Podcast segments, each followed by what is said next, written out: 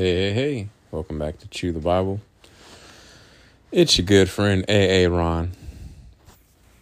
Hope everyone is having an amazing day. Your boy is off to a very slow start, but hey, we're starting. We're about to get out of here. Need to get my car serviced. Just a simple oil change, tire rotation.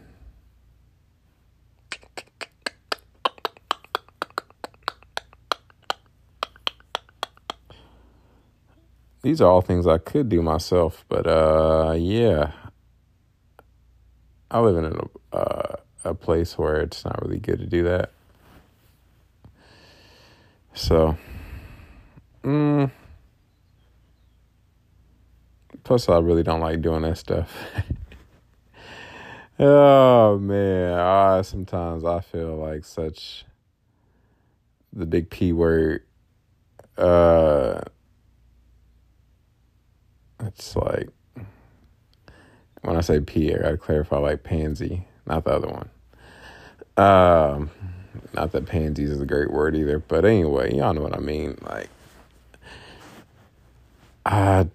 whew, me and manual labor, uh, don't really get along.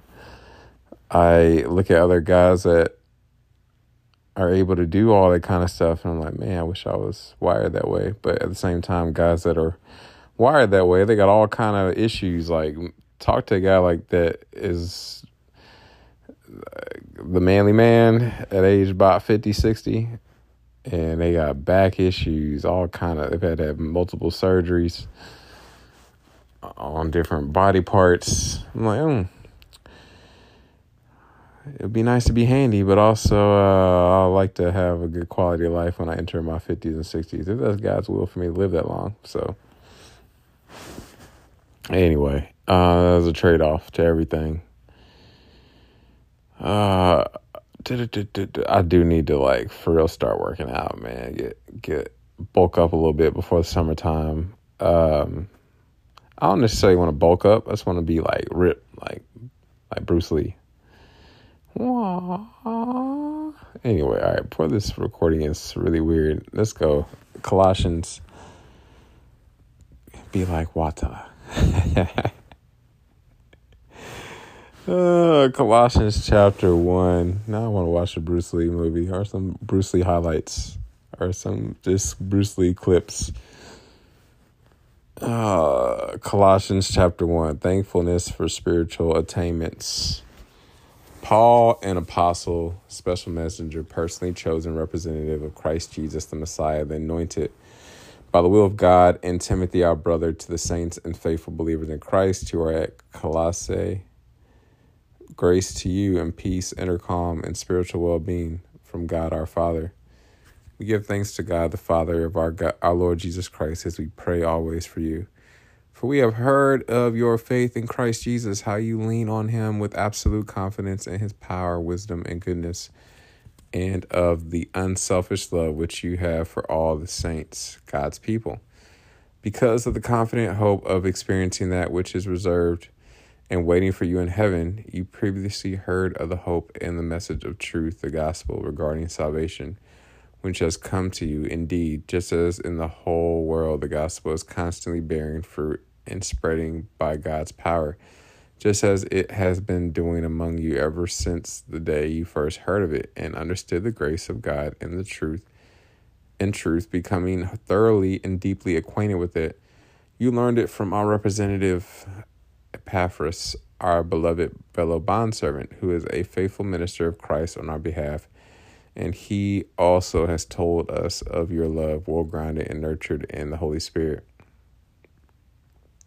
For this reason, since the day we heard about it, we have not stopped praying for you, asking specifically that you may be filled with the knowledge of His will in all spiritual wisdom, with insight into His purposes, and in understanding of spiritual things, so that you will walk in a manner worthy of the Lord, displaying admirable character, moral courage, and personal integrity to fully please Him in all things, bearing fruit in every good work, and steadily growing in the knowledge of God with deeper faith clearer insight, and fervent love for his precepts. We pray that you may be strengthened and invigorated. I like that word. Invigorated with all power, according to his glorious might, to attain every kind of endurance and patience with joy. Giving thanks to the Father who has qualified us to share in the inheritance of the saints, God's people, in the light. The, in, the incomparable Christ, for he has rescued us and has drawn us to himself from the dominion of darkness and has transferred us to the kingdom of his beloved Son. We have been rescued from the dominion of darkness and been transferred to the kingdom of Jesus Christ. Sometimes it doesn't feel that way, honestly. I'm like, God, yeah. Spiritually, yes, I have been transferred into the kingdom of, from the kingdom of darkness to the kingdom of his beloved son, Jesus Christ. Physically, I am surrounded by darkness. This world, just waking up every day, I'm like, oh, here we go. Here's another day in darkness. This world, I mean, there's bright spots, especially when you get around other Christians filled with light. But this world is getting darker and darker and darker by the day.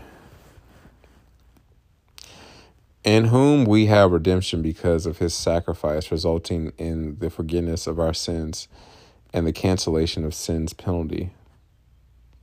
Yes, when you accept Jesus Christ as your Lord and Savior, turn to Him and live in a life of repentance. From the moment you call on the name of the Lord and you accept Him in your heart, you your sins are forgiven, or the or the penalty for that sin has been canceled. Verse 15, He is the exact living image, the essential manifestation of the unseen God, the visible representation of the invisible, the firstborn, the preeminent one, the sovereign, and the originator of all creation. For by him all things were created in heaven and on earth, things visible and invisible, whether thrones or dominions or rulers or authorities, all things were created and exist through him, that is, by his activity and for him. So it's like, sometimes I think about that. God, you even created the devil before he came, that you knew that he, eventually he would become the devil before he came the devil. You knew that demons would exist. My dad used to say sometimes he felt like God and the devil were like in cahoots with one another. In cahoots, that's an old club in St. Louis. My brother Noah knows about in cahoots. All right, verse 17. And he himself, I remember going there as a teenager. Vaguely, I remember going there with my brother. I don't think I was supposed to be there, though and he himself existed and is before all things, and in all in him all things hold together.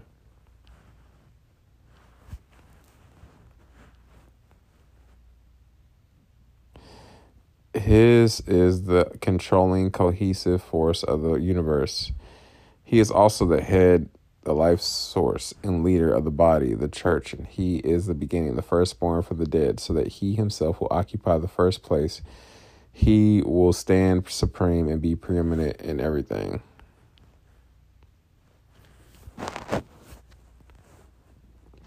For it, it pleased the Father for all the fullness of deity, the sum total of his essence, all his perfection, powers, and attributes to dwell permanently in him, the Son, and through the intervention of the Son to reconcile all things to himself, making peace with believers through the blood of his cross through him, I say, whether things on earth or things in heaven.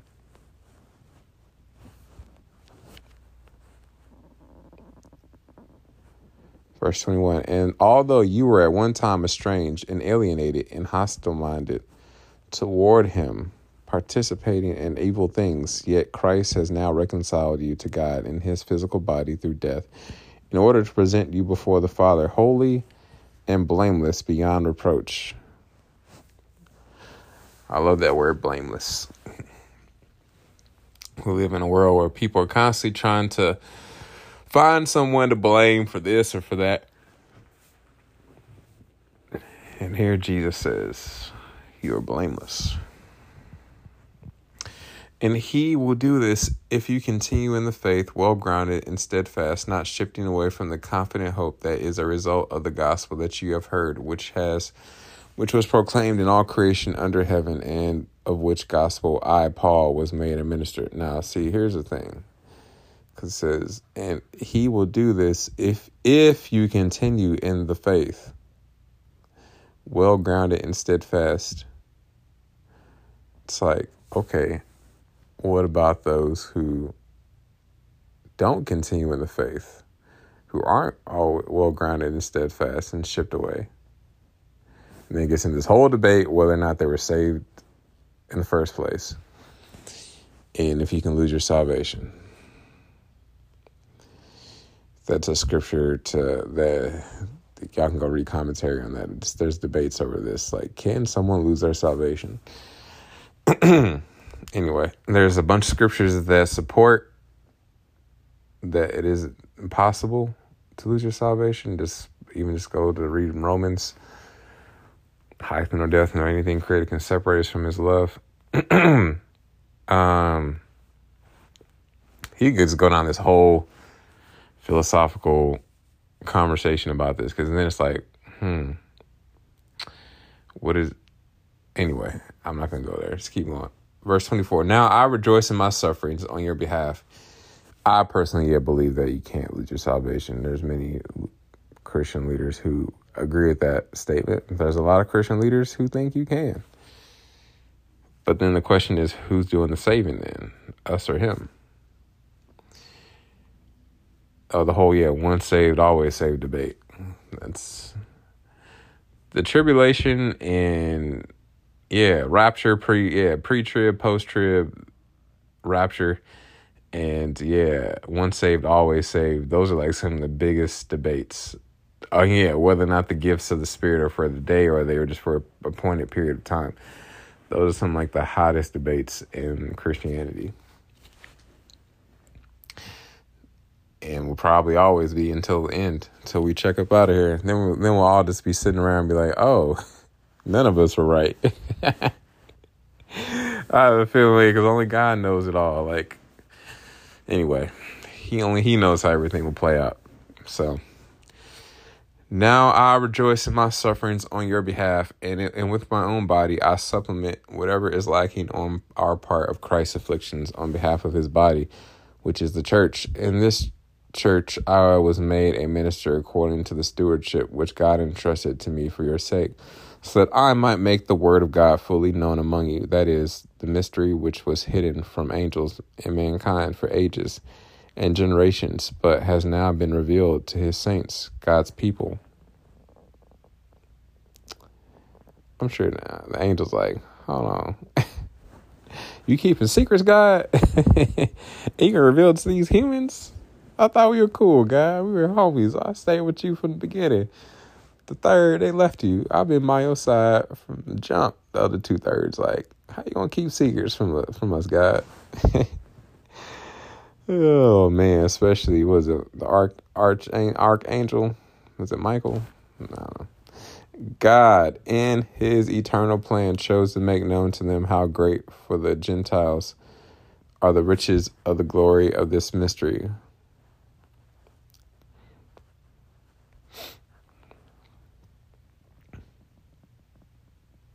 which is Christ in and among you, the hope and guarantee of realizing the glory. We proclaim him, warning and instructing everyone in all wisdom that is with comprehensive insight into the word and purpose of God, so that we may present every person complete in Christ, mature, fully trained, and perfect in him, the anointed. For this I labor often to the point of exhaustion, striving with his power and energy, which is so greatly which so greatly works within me.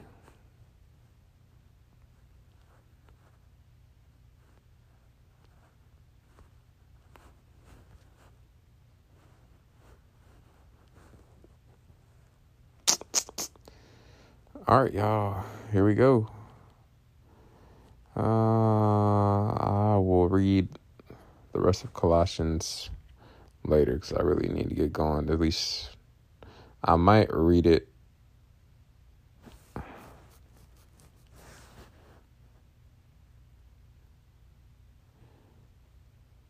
I might read it while I uh I might yeah do some recordings while I'm at getting my car worked on. We'll see.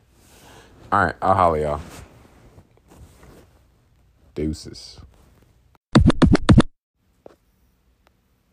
Romans 3:23 says for all have sinned or missed the mark or veered off the path and fallen short of the glory of God or God's perfect standard. Romans 6:23 says for the wages of the cost of that sin is death or eternal separation from God.